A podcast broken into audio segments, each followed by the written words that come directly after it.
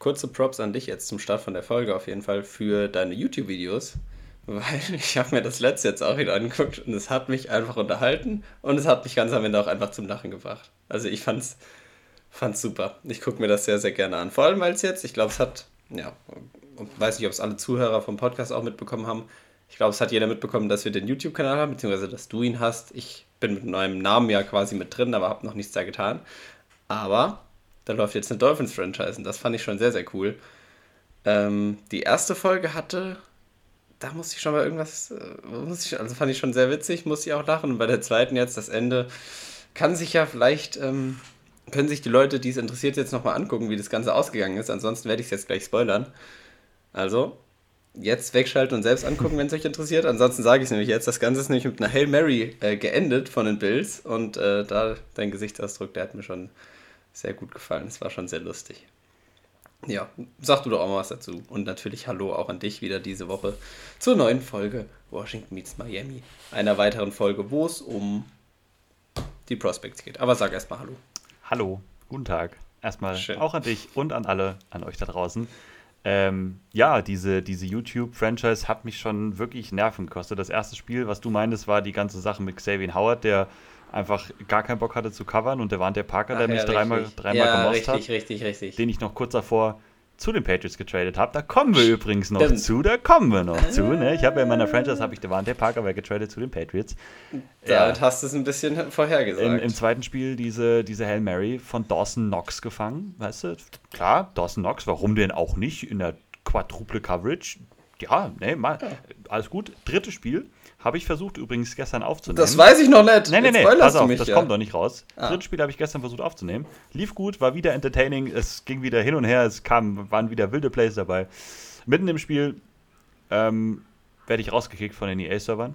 Und ja, dann saß ich da wieder, habe gedacht, was machst du jetzt? Dann wären halt die Trikots wieder anders gewesen, weil ich wieder neu reingegangen wäre und so. Und dann wäre wieder komisch gewesen anderes Licht und so. Das heißt, die Aufnahme ist mhm. gescheitert, ich muss das Spiel nochmal neu starten. Also diese Franchise, wollte ich nur damit sagen, kostet mich sehr, sehr viele Nerven bisher. Wir sind dir sehr dankbar, dass du dir die Mühe trotzdem machst. Also ich habe mich sehr. Mal schauen, wie lange noch. Mal schauen, wie lange falls noch. Sich das ein bisschen, falls sich das äh, zumindest ein bisschen freut. Mir macht es Spaß, die Videos anzuschauen. Ja, okay, das ist so. gut, ja. Ja, aber zu dem Trade ganz kurz. Äh, Du, ich wäre mit deinem Trade, den du gelandet hast, ein bisschen zufriedener gewesen. Also ich bin nicht unzufrieden mit dem, der in echt passiert ist. Ähm, aber du hast ja den äh, Right Tackle, jetzt weiß ich gerade gar nicht genau, wie er heißt, von den Patriots. Michael Onwenu. Ja, und, ja, genau. Der ist es geworden. Der hätte den Dolphins auch in echt, würde den gut weiterhelfen. Es ist jetzt nur, also machen wir einen fließenden Übergang jetzt in die News rein zu dem Devontae Parker Trade oder wollten wir vorher noch irgendwas ansprechen? Nein, aber nicht ohne Trailer, den dürfen wir nicht vergessen. Den, ja, das hätte ich glaube ich auch noch erwähnt. Aber, hey, Trailer. Der NFL Newsflash, presented by Mo. Ja, geht ja um mein Team tatsächlich, aber die News bleiben dein Part, deswegen sag du doch mal, was passiert ist. Ja, die Miami Dolphins traden Devante Parker zu den Patriots für einen Fünftrunden-Pick und einen Drittrunden-Pick, der zu den Patriots wandert man hatte diese Trade-Gerüchte ja schon immer mal jetzt um ihn so gehört, auch nach der Tyreek Hill-Verpflichtung natürlich. Vielleicht der Gegenwert schon, finde ich, relativ ordentlich. Ein Dritt- und Fünftrunden-Pick, den die Patriots da abgeben. Auf der anderen Seite, Devante Parker in seinen besten Saisons so, ne, war schon auch äh, ziemlich gut unterwegs. Ich weiß nicht, Dolphins-Fan, schätze es mal ein. Ja, also ich ähm, es hat mich nicht überrascht, das hat man ja schon oft vorher auch gehört, dass Devontae Parker jetzt ein klarer Trade-Kandidat ist. Es fehlt jetzt so ein bisschen in der Offense dieser, ja, dieser große physische Receiver eigentlich, eher, den man so auch einfach mal so 50-50 Bälle anwirft. Das ist Tyreek Hill ja nicht unbedingt, ein Jalen Waddle auch nicht. Da hat man jetzt dann eher nochmal einen Mike Gesicki wahrscheinlich, der die Rolle vermehrt vielleicht nochmal einnehmen kann. Und jetzt als nächstes dann hinter Devontae Parker vielleicht einen Preston Williams, aber da würde ich äh, Devontae Parker auf jeden Fall eigentlich eher drüber sehen, vom, vom Skill her über den Preston Williams. Ähm, trotzdem Drittrunden-Pick beschwere ich mich auf keinen Fall. Jetzt für nächstes Jahr ist der Pick ja, richtig? Mhm. Ja. Der Drittrunden-Pick ist für nächstes Jahr. Genau. Ähm, hat, hat man jetzt äh, zwei First-Rounder immer noch, einen Second-Rounder, zwei Third-Rounder jetzt dann. Also ich beschwere mich auf keinen Fall über das, was man dafür bekommen hat. Bin mal gespannt wie die Offense dann aussieht ohne Devontae Parker jetzt, also ohne diesen, ja, eher physischen Receiver, der so diese für 50-50 Bälle contested Catches so ein bisschen zuständig ist. Also ich vermute, dass das so ein bisschen mehr dann Mike Gesicki's Rolle sein wird. Ja, aber der Trade ist für mich voll in Ordnung. Also ich. Devontae Parker, klar, ein Spieler, mit dem ich so ein bisschen auch, ja, den ich ein bisschen auch mit den Dolphins verbunden habe, seit ich Dolphins-Fan bin, ist der da. Ist jetzt, sind jetzt, glaube ich, sieben Jahre gewesen, die er da war. Jetzt ist er weg, okay, aber das, was man dafür bekommen hat, damit bin ich fein. Also Trade ist für mich voll in Ordnung. Er wäre halt auch wirklich dann, glaube ich, so, was, was das Receiving Core angeht, hinter Hill, Waddle, ist vielleicht ein Gesicki auch trotzdem einfach schon, was, was die Targets angeht, über ihm gewesen. Deswegen wäre so da die Nummer 4, schätze ich mal, gewesen. Dann ja, ist das schon okay für einen Drittrunden-Pick dann. Das passt. Alles in Ordnung. Ja, das, das, das stimmt. Ich finde auch, finden an sich für beide Seiten gut. Ich hätte wahrscheinlich jetzt nicht unbedingt so viel, also was heißt so viel, aber schon, ich hätte nicht so viel für ihn unbedingt ausgegeben, weiß ich jetzt nicht, so meine persönliche Meinung. Aber ja. insgesamt, die Patriots brauchen so einen Spielertyp, den hatten sie jetzt noch nicht wirklich. Dolphins brauchten ihn nicht mehr unbedingt. Hm, äh, von daher alles, alles easy. Ähm, der zweite ja. Trade, der war sicherlich noch etwas wilder und kam auch ziemlich aus dem Nichts. Mhm. Und man fragt sich immer noch so ein bisschen, was ist da jetzt genau passiert und oder was ist der Plan? Die New Orleans Saints was? und die Philadelphia Eagles haben einen Trade eingefädelt und es geht um Draft Picks. Und zwar, die New Orleans Saints bekommen von den Philadelphia Eagles den Nummer 16 Pick in diesem Jahr, den Nummer 19 Pick in diesem Jahr, also beide in der ersten Runde, und einen 6 Runden Pick von den Eagles. Die Eagles bekommen dafür den 18. Pick von den Saints die bekommen außerdem in diesem Jahr noch einen Drittrunden-Pick, einen Siebtrunden-Pick. 2023 bekommen die Eagles einen First-Runner noch dazu und 2024 bekommen die Eagles noch einen Second-Round-Pick von den Saints.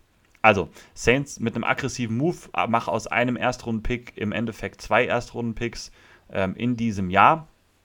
In der ähnlichen Range, wo sie beide jetzt auch schon vorher waren. Ne? Da ist jetzt von dem Platztausch nicht so viel äh, zu sehen, aber halt die Saints gehen eher auf dieses Jahr die Eagles sichern sich so ein bisschen Munition dann noch für das nächste Jahr und sogar noch das Jahr darauf.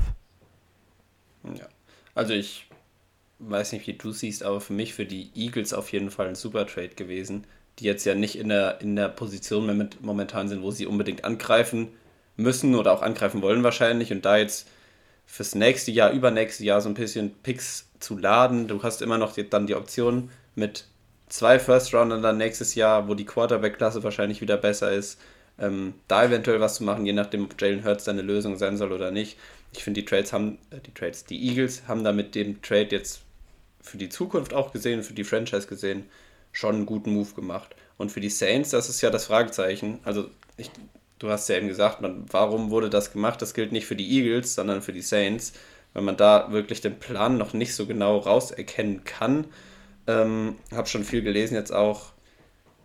Also was heißt viel gelesen? Ich habe es von Adrian Franke gelesen, dass es eigentlich für ihn nur Sinn macht, wenn da noch ein aggressiverer Move nach oben kommt für ihren Quarterback, den sie vielleicht sehr mögen. Er kann sich aber auch vorstellen, dass es für den letzten richtig guten Offensive Tackle, also dieser Top 5 Tackle, die man da so hat in der Class jetzt, ein Move nach oben nochmal kommt oder so, um die vor die Chargers zu gehen. Oder nee, sind sie mit 16 jetzt sogar vor den Chargers? Ja, sind sie, ne? Mhm. Dass sie an 16 auch einfach den letzten Offensive Tackle nehmen, guten, der noch auf dem Board bleibt. Ja, bleibt so ein bisschen abzuwarten. Aber andersrum gesehen, was ich zu den Eagles gesagt habe, gilt eigentlich auch für die Saints, finde ich. Die sind jetzt nicht so aufgestellt oder generell die Franchise steht nicht so da, dass sie jetzt unbedingt aggressiv sein sollte und irgendwie angreifen muss, sondern sich auch vielleicht eher so ein bisschen sammelt über Draftpicks und das Team wieder langsam aufbaut mit Talent. Und ich weiß nicht, ob die Eagles da jetzt so einen guten Move gemacht haben. Also ich bin sehr, sehr gespannt am Drafttag, was die äh, nee, Saints, Saints, jetzt gerade ja, Eagles gesagt. Hast einmal, wisst, einmal hast verwechselt, ja, ja, genau. Ja, ihr wisst, was ich meine, was die Saints dann am Drafttag mit den Picks noch anstellen, ob sie überhaupt einen Trade machen, ob sie da bleiben, wen sie da nehmen ja, ich bin sehr gespannt. Ja, ich sehe auch nur diese zwei Möglichkeiten. Entweder wirklich dieses aggressive noch dann noch höher hochgehen, was ich halt wirklich nicht glaube. Ich kann mir am ehesten halt wirklich vorstellen, diese, diese Variante vor die Chargers zu gehen für den Offensive Tackle der Zukunft und dann einfach nochmal zu sagen, okay, wir sind jetzt in diesem Jahr nochmal ganz gut davon gekommen, auch mit der Cap-Situation, die sie ja da hatten und so. Da wirklich nochmal zu sagen, gerade bei den Tackles macht schon Sinn, irgendwie dann da noch einen der Top 5 Tackle da zu bekommen an der äh, 16. Stelle dann. Das wird ein guter Pick so oder so sehr sicher werden. Und wenn sie da halt schon sagen, wir sehen da unseren, unseren Future, Future Offensive Tackle, äh, ist das gut. Aber wie du auch gesagt hast, ich sehe halt die Saints nicht so in, weiß ich nicht, ob, ob du diesen aggressiven Move irgendwie hochmachst als, als Team wie die Saints, die jetzt nicht wirklich in der Situation sind, wo man sagt, okay, die sind, die sind ready, die müssen jetzt nochmal, das macht Sinn, jetzt in dem Jahr aggressiv zu sein, gerade in der Draft-Class. Ja, weiß ich, ja, was heißt, sie ist schon auch gut irgendwie, aber ja, weiß ich nicht, ob der Hype so mega da ist wie vielleicht in Jahren davor. Ja, also ich bin kein Riesenfan von diesem Move von den Saints. Ähm, Gerade dieses, wenn du, wenn du aggressiv hochmovest, wenn, wenn am Draft Day dir da jemand gefällt und jemand irgendwie tief fällt und dann du diesen Trade einfädelst und dir dann sagst, okay, an 16 haben sie auf einmal, keine Ahnung, die Nummer 3 Offensive Tackle bekommen und dann an der 18 den Top 2 was brauchen wir noch, Receiver oder sowas, keine Ahnung. Dann sage ich, mhm. okay, das verstehe ich vollkommen. Jetzt im Vorhinein zu machen, ohne zu wissen, wie das Board fällt, was noch passieren wird, ähm, finde ich, find ich ein bisschen schwierig, finde ich ein bisschen früh. Aber gut, wir werden sehen, ähm, was sie jetzt mit den Picks machen. Für die Eagles weiterhin gut, super, wie sie, wie die ihr Draftkapital immer weiter aufstocken. Auch nicht zu viel, also drei in einem Jahr, vielleicht fast schon zu viel. Jetzt zwei dieses Jahr, zwei danach das Jahr. Das ist mega, mega krass gut, was die ja. mit ihren Ressourcen im Moment machen. Ja. Auf jeden Fall. Genau. Ähm, Achso, zur Quarterback-Thematik noch da, bei, zu den Saints kurz. Ähm, ist halt auch das Ding, wenn sie für. Gut, das ist jetzt auch so ein bisschen die Frage. Wir wissen natürlich noch nicht, wie die Quarterbacks fallen, aber vermutlich müssten sie ja so vor die. Man weiß nicht, was passiert, aber so in die Falcons-Seahawks-Richtung eher noch davor wahrscheinlich, um ihren Wunsch Quarterback dann wahrscheinlich nicht, für den es sich lohnen würde, hoch zu traden, zu bekommen. Also auf jeden Fall in die Top 10 rein. Und das bin ich mal gespannt, ob das passieren wird. Ja, dann, dann, dann wäre auch wieder diese Möglichkeit da mit dem, dass sie jetzt halt dann abwarten und gucken, wie dann das Draft, wie das Board halt fällt beim Draft und halt nicht diesen ganz aggressiven Move ja. machen sollten. Ja, ich weiß nicht, ist ein bisschen, ja, ist ein bisschen unkonventionell so. Das sieht man nicht so oft, dass jetzt ein Team dann einfach so mal in die Mitte hochkommt und dann jetzt zwei Picks hat und man jetzt gar nicht weiß, was ist da so, was ist da der Plan so ganz genau. Ähm, ja, man darf gespannt sein, was, ob noch was passiert oder ob sie einfach äh, Spieler da picken werden an, der, an den Stellen dann. Mal gucken. Ja, in zwei Wochen ist ja auch unser Mockdraft soweit, oder? Äh, ja, da müsste genau. Nein, doch nicht. Nee. Noch nicht in zwei, oder? Äh, warte mal, nächste Woche haben wir dann den, ah, warte mal, wir haben Donnerstag den 7., dann den 14., 14., 21. und dann ist Draft-Tag. Haben, nee, wir haben die Mock-Draft-Folge, das ist dann in drei Wochen. Das ist dann ja, in drei Wochen. Und was haben wir in zwei Wochen? Wir haben noch Positionsgruppen. Wir haben da noch zwei. Also wir haben, wir noch, haben noch Edge, Edge und O-Line. Ah, genau. Ich habe eine Folge mit Interior O-Line. Da wäre zum Beispiel auch noch so. Könnte man, wir, wir könnten mal drüber reden, vielleicht, äh, dass wir ja, zum okay. Beispiel nächste Woche oder sowas schon mal Mockdraft einen einstreuen, zum Beispiel, und dann sage ich mal, wirklich mhm. Edge und O-Line komplett in eine Folge machen. Können wir mal gucken. Mhm. Aber so war es genau, das ist ja, der Edge, Grund, warum das so genau, ist. Genau, ja. Ja, Edge und O-Line sind ja auch wahrscheinlich die Positionsgruppen, die in den Top 10 am häufigsten. Ja, warte, jetzt lass mich überlegen. Na, doch, es kann schon sehr gut so sein. Zumindest in den Top 5 wird, wird die auf jeden Fall hauptsächlich vertreten sein, sehr wahrscheinlich. Die beiden Positionsgruppen. Deswegen vielleicht auch am interessantesten so vom Talent her dieses Jahr. Schauen wir mal. Aber ich freue mich auf jeden Fall sehr auf die Mock Drafts, muss ich sagen. Ja, same. Ja. Ich weiß gar nicht mehr, du hast ja schon mal einen auf Twitter reingestreut. Mhm. Ist schon ein paar Wochen sogar jetzt her. Ich weiß aber auch gar nicht mehr genau, wie der aussah. Ich denke mal, da hat sich inzwischen dann auch schon ein paar Sachen haben sich wahrscheinlich auch getan, so was man gehört hat, wenn du ihn jetzt überarbeiten würdest. Ich habe mir jetzt gerade auch nicht vorliegen, aber war da ein Tackle oder war Hutchinson auf 1? Weißt du es noch? Da schauen wir doch gerade mal rein. Ich bin mir da gar nicht sicher. Es war Hutchinson, glaube ich, relativ sicher auf 1. Warte, nee, warte mal. Ah, erzähle ich hier einfach was? Ah, ich muss mal weniger, weniger GIFs hier reinposten, dann würde ich auch das schneller sehen. ah ja, hier. Nee, Evan Neal war auf 1 tatsächlich. Evan Neal war auf 1. Okay, okay. Wen haben die Dolphins da bei mir genommen? Da hatten sie ja. Warte mal, war der Trade da schon durch? Hm, nee, ich glaube, da hatten die Dolphins noch einen Pick. An der 29, ne? Ja, genau. Da war er genau, das wäre eher genau. 29 habe ich Trevor Penning zu den. Aber oh, das war auch sehr tief, Hilfe. Ja, okay. Ja, der wird wahrscheinlich jetzt eher höher gehandelt. Ja, interessant. Ich hatte drei Quarterbacks in den Top 11. Da schon. Okay, okay. Interessant. Ja. Ja, aber, schauen wir okay. mal. Ja, aber Mockdraft sprechen wir mal anders drüber. Richtig. Aber ich bin, da bin ich echt schon heiß drauf. Ja. Cool. So, ich würde sagen, die Positionsgruppen, die wir heute haben, sind wahrscheinlich in der ersten Runde gar nicht so oft vertreten. Davon ist von der einen Positionsgruppe, von der einen Positionsgruppe würde ich sagen, wahrscheinlich sogar gar keiner. Von den Titans? Hm. We shall see. Vielleicht, vielleicht am Ende, aber Defensive Line, beziehungsweise, nee, Defensive Tackle haben wir heute noch als zweite Positionsgruppe. Ich weiß gar nicht, ob wir es schon mal erwähnt haben, doch ich glaube, vorhin hatte ich es mal gesagt. Da dürfte jemand dabei sein, auf jeden Fall. Und deswegen würde ich sagen, können wir eigentlich jetzt reinstarten, oder? Die News haben wir abgehakt, deswegen spulen wir nochmal unser richtiges Intro ab und dann äh, geht's los, oder? Yep, let's go.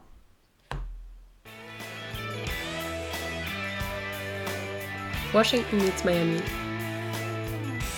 Der NFL-Fan-Podcast mit Moritz und Colin. Gut, und dann starten wir mit der Offense rein, wie wir es bisher immer gemacht haben. Und zwar mit den Titans. Ja, das ist die, ich habe es ja gerade schon mal gesagt, Positionsgruppe dieses Jahr. Also ich, ist jetzt kein Überflieger dabei, der es in Runde 1 schaffen wird, wenn dann vielleicht sehr am Ende. Das ist so die Frage. Ja, also meine Nummer 1, so am Ende der ersten Runde vielleicht, Anfang zweite Runde würde ich ihn da vielleicht sehen. Wie fangen wir denn an? Wer möchte denn beginnen? Wie haben wir es sonst immer gemacht? Ich weiß es auch gar nicht mehr. Oh, ich glaube, das war immer ein bisschen unterschiedlich damals, glaube ich nicht. Das so. war unterschiedlich, deswegen kann ich einfach mal anfangen mit den äh, mit meinem Nummer 5 Talent. Und du hast mich ja ein bisschen gebastelt hier vor der, vor der Folge schon, beziehungsweise das heißt, im wahrsten Sinne des Wortes gebastelt, weil Draftbus ist meine Quelle Nummer 1. Also wo ich sehr, sehr viel reinlese, mit die Rankings von denen angucke. Ich habe dann auch noch ein paar andere, aber die 5 stimmt tatsächlich mit denen überein. Das ist. Oh, Vornamen sind immer so eine Sache. Würdest du ihn Gelani, Gelani, Woods? Ah, okay. Also, äh, äh, äh, ja, wenn ich Mann, ich muss mir, ich, wenn ich mir Tape angucke, ich muss mir darauf achten, auf wie die den aussprechen, weil dann, dann wirkt das immer so, dass ich gar yeah. keine Ahnung habe. Ich, ich würd, Nein, ist, ich, ich glaube, bei mir ist es schlimmer vom Gefühl her. Weiß ich nicht. Jelani oder Jelani? Ich würde eher Jelani sagen, aber könnte auch Jelani Woods. Genau, also nennen wir ihn Jelani Woods sehr, sehr großer äh, Tight End. 6, 7 groß, 259 Pfund. Dafür halt sehr, sehr schnell, also bringt zumindest einen Endspeed einen guten mit. Das habe ich ihm halt als, als ja, Pro auf jeden Fall aufgeschrieben, dass er ein sehr, ja, sehr impressive Athlete halt ist, einfach mit äh, 461 auf, äh, bei den 40 Yards. Und hat halt auch dadurch, dass er halt sehr groß ist, als Blocker halt ähm, ja, von der Technik her nicht unbedingt gut ausgesehen, aber bringt er halt eine gewisse Größe, eine gewisse Masse einfach mit, um als Blocker halt auch gut zu agieren. Die, den Speed habe ich angesprochen, ähm, hat dadurch halt auch eine große Wingspan, also kommt an viele Bälle ran, einen guten Catch-Radius, kann da vor allem halt auch so als, als Red Zone-Target ähm, gut agieren. Gute Hände habe ich mir noch aufgeschrieben und auch zuverlässig, also ein großes Target halt für, für Quarterbacks hat ein Quarterback, glaube ich, auch sehr, sehr gern, wenn er da so einen großen Spieler hat, den er da mal anwerfen kann. Was bei ihm halt dann eher negativ reinfällt, er ist schon sehr, sehr roh, würde ich noch sagen. Also er bringt halt dieses Athletische mit, mit seiner Größe, das ist halt nice to have so. Das sieht man sehr, sehr gerne, wenn ein großer Spieler so diese Athletik noch mitbringt, dann denken sich Teams halt oft, okay, so Athletik, ich will nicht sagen Freak, das, so, weil das, ist zu viel für ihn, so krass ist er jetzt nicht. Aber wenn ein Spieler das schon mal hat, trotz seiner Größe noch so schnell zu sein, wie er es jetzt halt ist, ja, kann ich mir vorstellen, dass Teams das gut finden, dass er diese Grundlagen mitbringt. Trotzdem als Titan noch relativ roh, hat jetzt ein Jahr als äh, Starter nur gehabt.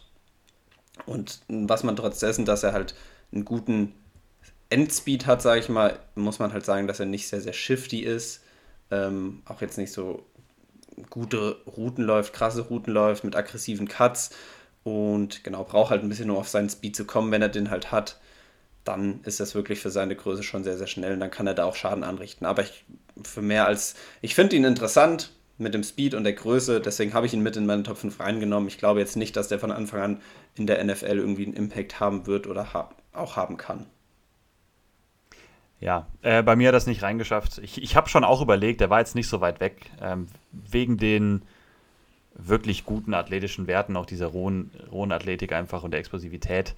Ähm, aber mir gefällt der Rest halt einfach nicht so wirklich gut. Seine Hände finde ja. ich auch wirklich nicht gut. Hat auch wirklich bei seinem Pro Day, den habe ich mir auch nochmal angeguckt, weil ich war da wirklich im Überlegen, ihn reinzupacken. Ah, die Hände gefielen mir nicht gut, wirklich einfache Bälle gedroppt, ähm, hat nicht diese Koordination wie andere. Ähm, da fehlt mir einfach noch zu viel, um ein Komplettpaket zu sein, bringt sicherlich dadurch Upside mit. Aber deswegen hat es halt äh, bei mir einfach nicht reingeschafft. Ich mache mal meine Nummer 5. Meine Nummer 5 mhm. ist Jalen Weidermeyer von Texas AM. Ähm, Jalen Weidermeyer war so für lange Zeit so ein bisschen Konsens Nummer 1 Talent in dieser Klasse, ähm, auch bei vielen Experten. Ähm, Jalen Weidermeyer, ich fand ihn auf Tape schon ganz gut eigentlich auch, wo ich mir dann angeguckt habe. Der war auch lange noch ein bisschen weiter vorne, nicht ganz vorne, aber schon weiter vorne. Ähm, ist 6'5 groß, bei 255 Pfund, hat drei Jahre bei Texas AM auch den Starter gemacht im Endeffekt, ähm, bringt also wirklich Tight End Maße mit direkt in die NFL. Ähm, ich fand ihn auf Tape relativ relativ schnell, fand den Speed jetzt nicht, nicht irgendwie auffallend oder so weiter. Ähm, hat, finde ich, gute Hände gehabt, hat viele, viele Bälle gefangen, ähm, hat einen deutlich kompletteren Route Tree als zum Beispiel halt so ein Jelani Woods oder, oder Jelani Woods äh, gezeigt. Ähm, war schwer zu tackeln, auch durch seine Maße einfach, einen großen Catch Radius, durch lange Arme. Ähm, und hat auch einige 50 oder 50-50 Bälle einfach auch gewinnen können. Ähm, also da gefiel er mir als Gesamtpaket insgesamt ganz gut. Was mir schon auf Tape aufgefallen ist, was mir nicht so gut gefallen hat, ähm, ist, dass sein Blocking insgesamt eher schwach ist, auch für die Physis, die er eigentlich mitbringen muss. Ihm fehlt diese, finde ich, die Nastiness und, und die Physis sehe ich bei ihm einfach überhaupt nicht auf Tape. Auch diese, dieser Wille zu blocken, ne? immer wenn man über einen George Kittle oder sowas denkt, die Top Titans, äh, wie der am Blocken ist, da ist Weidermeier sowas von in einer anderen Stratosphäre. Und das gefällt mir gar nicht, wenn ich mit so einem Titan scoute. Ähm, ich finde auch, fand da auch schon die Explosivität insgesamt ähm, nicht vorhanden.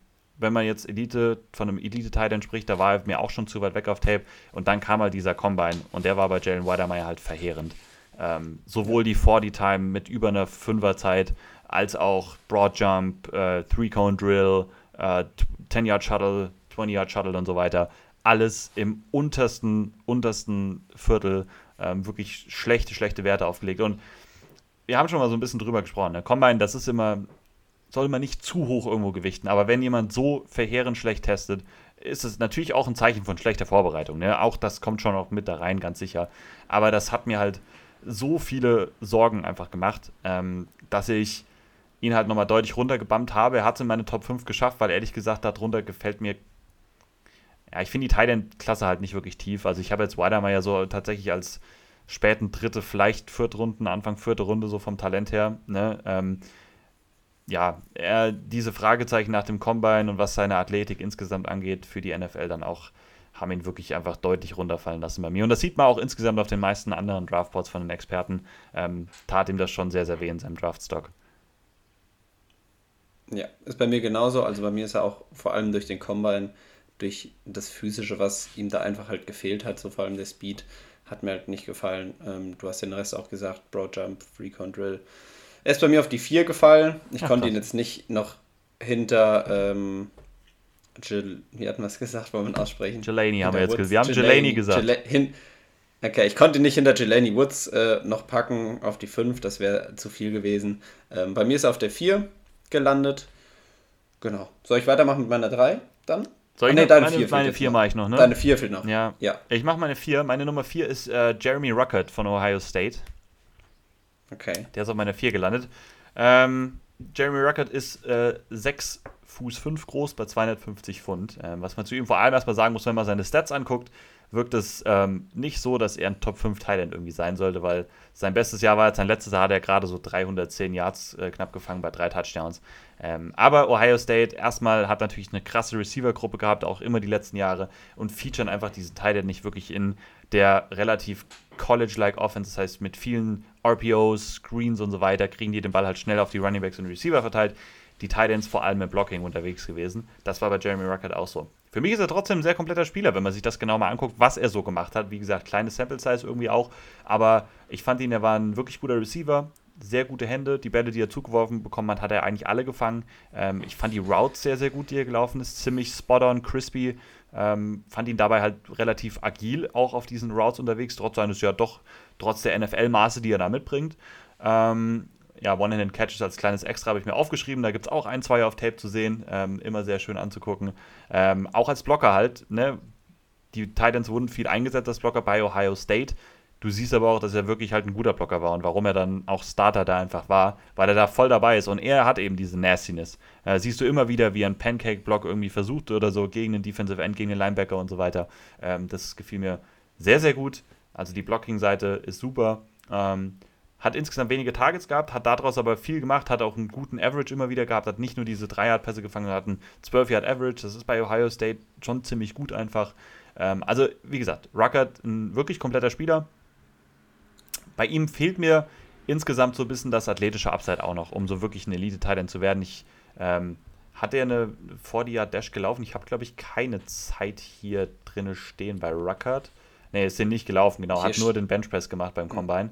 Ähm, also hier bei hier steht eine 468 und die ich von Draftbus halt übernommen habe. Ich weiß aber nicht, wo okay. die den herholen. Ja, das sind dann meistens so die. Ja, okay. Ja, äh, Draftbus, wenn der die nicht gelaufen ist, dann ist das so von den, was die Teams dann selbst an oder die Colleges so selbst angeben. Okay. Oder je nachdem bei Pro Day. Ich weiß aber nicht, ob die das schon aktualisiert haben. Aber also, wie gesagt, Athletik einfach nicht so, nicht, nicht, nicht wirklich äh, dieses Abseits einfach da. Ähm, Finde ihn halt bestensfalls solide bis gut, was auch immer noch viel bringen wird ihm in der NFL. Ich denke schon, dass er auf jeden Fall ein solider Starter werden kann.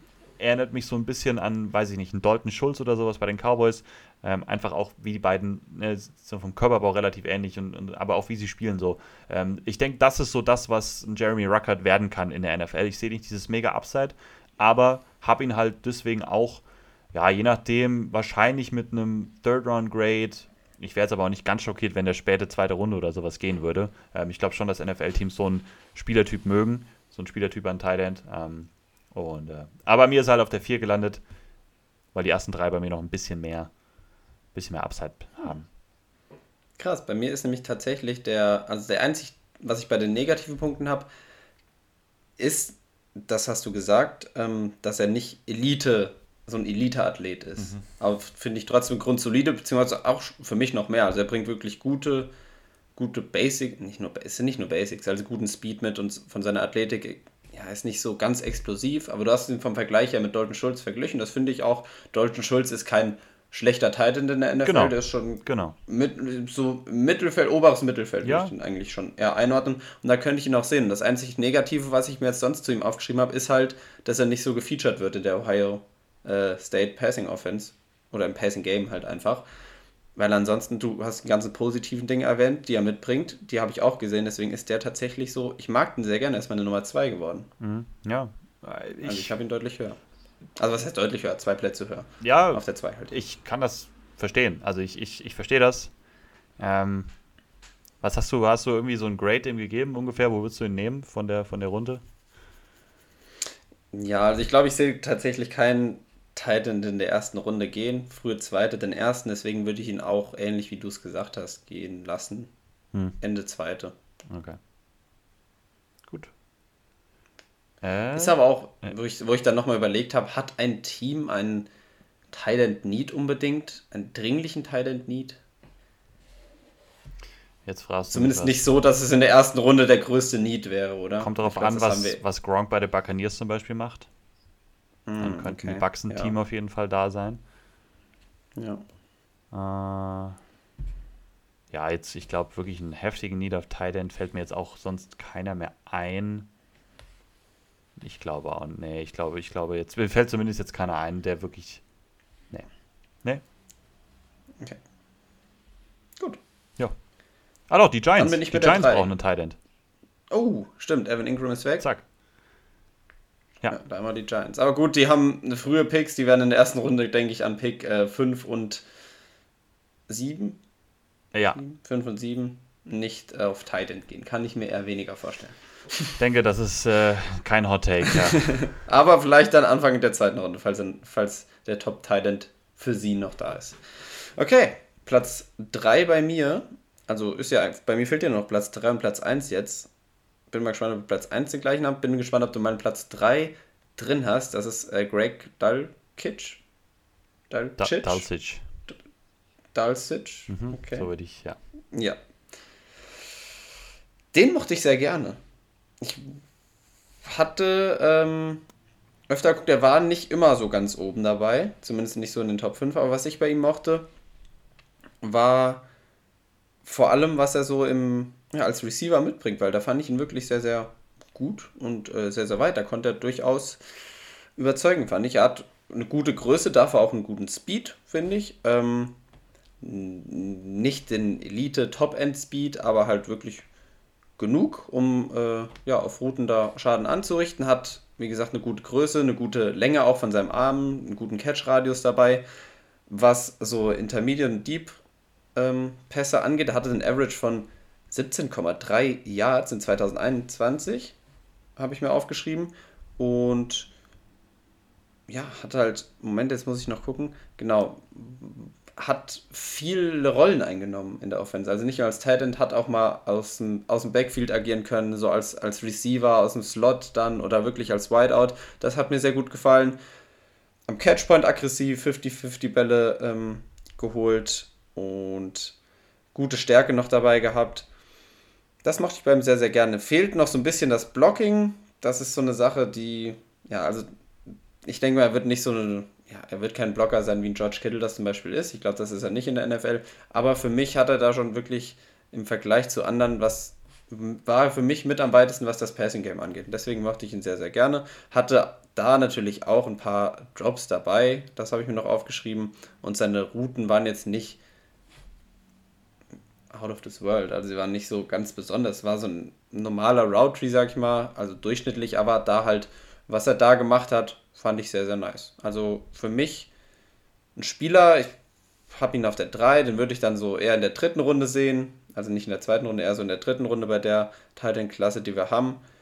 Ist die Frage, wie die Needs dann sind, wie das ganze Board so fällt. Wenn jemand einen Titan braucht, vor allem wenn man für eine, für eine Offense, wo er vielleicht so eine spezifische Rolle für einen Receiving Titan, Possession Titan da ein Team was braucht, da könnte ich ihn schon gut sehen. Ich mochte ihn wirklich da sehr, sehr gerne. Er ist bei mir auch drin jetzt noch. Ähm, und ist auch oh. nicht die Nummer 3. Die Nummer 3 ist jemand anderes. Oh. Meine okay. Nummer 3 ist Cole Turner von Nevada. Äh, so ein kleiner Under the Radar-Typ, den ich gerne mal immer wieder mit reinnehme. So ein Typ Spieler. Ähm, Cole Turner ist 6 Fuß 6 groß bei 240 Pfund. Hat bei Nevada die letzten zwei Jahre gestartet. Hat er echt richtig gut abgeliefert. Ähm, Cole Turner. Erstmal hört man ja schon, 6'6 groß, massiv lange Arme, hat einen richtig riesigen Catch-Radius, einfach fängt da auch alles, hat super, super gute Hände, war vor allem besonders, vor allem besonders, besonders in der Red Zone äh, mega effektiv, wurde da echt gesucht. Carson Strong war ja sein Quarterback, klar, hat auch einen Quarterback, der einfach ihm auch den Ball dann zuwerfen konnte, ähm, aber das wirkte NFL-like, was die beiden da gemacht haben. Carson Strong auf, auf Cole Turner hatten gute Konzepte Nevada, wie sie ihn da eingesetzt haben. Ähm, gefiel mir mega, mega gut. Ähm, auch Cole Turner, wie wo was du eben gesagt hast, nicht nur auf der traditionellen Tight-End-Rolle eingesetzt, sondern hat, wurde auch mal outside als Receiver aufgestellt, hat da seine Duelle gewinnen können, hat eine, ich habe hier Superathlet aufgeschrieben, ja, finde ich einen sehr guten Athlet insgesamt, ist beim 40 Dash jetzt auch beim Combine gelaufen, hatte da jetzt eine, lass mich nichts Falsches sagen, war jetzt nicht überragend, aber eine 4,76 für einen 6,6 großen, großen Menschen, das ist verdammt schnell. Ähm, und auch insgesamt beim Three-Count-Drill und 40-Yard-Shuttle und so kann er, kann er schon äh, auf jeden Fall echt, äh, kann er echt äh, gut abliefern insgesamt. Ähm, habe gleich noch einen Take zu denen, weil ich sehe ja ganz viele Thailands, dass die nicht gelaufen sind. Ich habe gleich noch einen Take oder eine Frage, äh, die, die ich dann in den Raum werfen kann.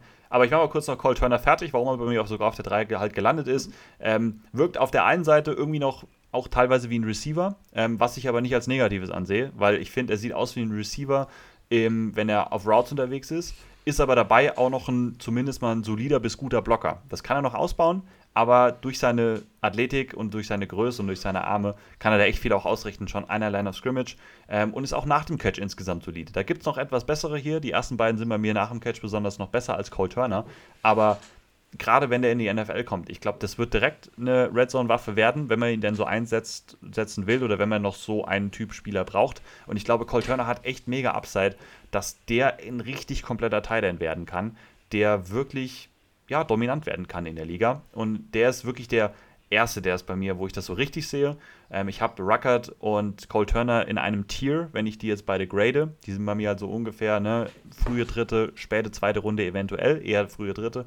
Ähm, seine Schwächen würde ich schon insgesamt sagen, sein Route Tree war bei Nevada eher begrenzt, haben ihn halt wirklich auf, ne, haben Konzepte genutzt, die, wo sie gemerkt haben, die funktionieren und haben ihn dann immer wieder da eingesetzt, auf Corner Routes in der Endzone oder so weiter, äh, im Breaking, Dig Routes, ähm, solche Sachen. Ähm, das heißt, da nicht diese Sample Size, dass man das so alles gesehen hat. Ähm, insgesamt ein Route Running kann noch ein bisschen klarer und besser werden, wirkt noch ein bisschen roh, ähm, wirkt noch ein bisschen improvisiert an vielen Stellen. Ne, wenn er das noch ein bisschen ähm, verbessern kann, ähm, kann er echt ein super guter Starting Thailand meiner Meinung nach werden.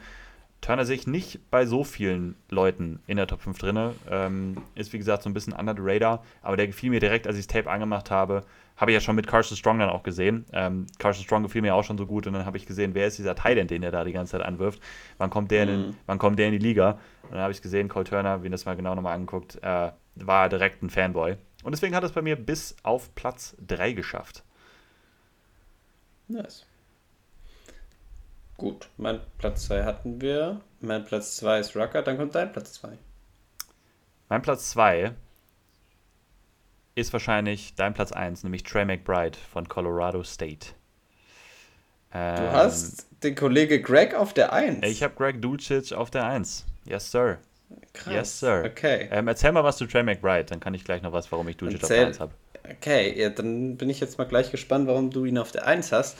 Für mich war Trey McBride, jetzt muss ich überlegen, warte, Trey McBride, doch, von Colorado State, 6'4 groß, 249 Pfund schwer. Für mich war der einfach so der kompletteste Titan. Auch für mich schon eigentlich der klare, ja, die klare Nummer 1 bei mir. Bringt, also er ist für mich der beste Receiving Titan, bringt aber trotzdem richtig gute Fähigkeiten als Blocker mit. Ähm, hat Speed, um auch Defensive Backs äh, zu attackieren, ist stark, hat einen guten Catch-Radius und ja, für mich einfach so ein Gesamtpaket, was man halt auf ähm, Titan sehen will. Bei ihm ähnlich wie bei Greg Dol, wie, haben wir, wie hast du ihn ausgesprochen? Dulcich. Dulcich. Ähm, dass er vielseitig ist, hat aus dem Formation aus dem Backfield gehabt, als Receiver, also Wideout, aus dem Slot. Ähm, hat eine gute Technik, was ähm, Blocken für mich anging und auch generell halt seine, seine Routes liefer gut. Ich habe da wirklich sehr, sehr, habe mich schwer getan, da Negatives zu finden. ja, was hast du bei ihm als Negatives? Wir können ja so ein bisschen so einen Übergang da reinmachen, was bei dir das Negative war, dass er es nicht auf die Eins geschafft hat, oder war es eher, hat das Positive bei Dolcic über, ja, hat das überwogen, dass du ihn einfach besser fandest? Oder war es was, was sich wirklich an McBride gestört hat, dass du ihn nicht auf die Eins packen wolltest? Weil ich fand ihn im Gesamtpaket gesehen schon den besten Tight in dieser Klasse. Also erstmal, ich finde ich find beide jetzt nicht so, dass ich sage, ne, sind bei mir beides Second Round Talents. Das heißt, da gibt es bei beiden äh, Schwachstellen, die ich schon gesehen habe. Ich habe die beide in einem Tier, ich würde die jetzt nicht unterscheiden oder so. Und das sind schon unterschiedliche Typen von Picks, die ich dann machen würde. Bei Dulcich sehe ich halt einfach das deutlich mehr, oder was heißt deutlich mehr, aber halt einfach mehr Upside. Da sehe ich die wirklich mhm. das größte Potenzial, dass ich daraus ein Elite Tight End irgendwann bekommen kann in der NFL. Trey McBride habe ich auch halt das Gefühl, du hast alles richtig gesagt, das stimmt schon. Ich, ich finde einfach, dass, dass viele sich einfach von dieser brutalen Production einfach leiten lassen. Und du musst erstmal 1100 Yards fangen im College als Tight End, ist schon klar. Du hast aber auch bei Colorado State gespielt. Du hast einen guten Quarterback da gehabt, eine gute O-Line und keinen einzigen Receiver, der irgendwie ne, vernünftig eine Route laufen konnte. Ne? Ähm, das hat, wenn man sich das mal genau anguckt, dann, dann war das halt auch schon so. Ähm, und wie gesagt, das soll jetzt nichts davon irgendwie wegnehmen. Trey McBride wird in die NFL kommen und ich glaube auch, dass das ein guter Tight werden kann. Ähm, du hast viel zu ihm gesagt. Wie gesagt, ich, ich lege diese Production nicht so hoch. Er hatte eine wirklich schwache Competition insgesamt. Auch in seinem teamintern hat er halt nicht diese, äh, ne, keinen anderen Receiver irgendwie gehabt, die ihm Targets weggenommen hat, haben. Hatte 90 Catches für 1100 Yards. Das ist natürlich schon krass auf jeden Fall.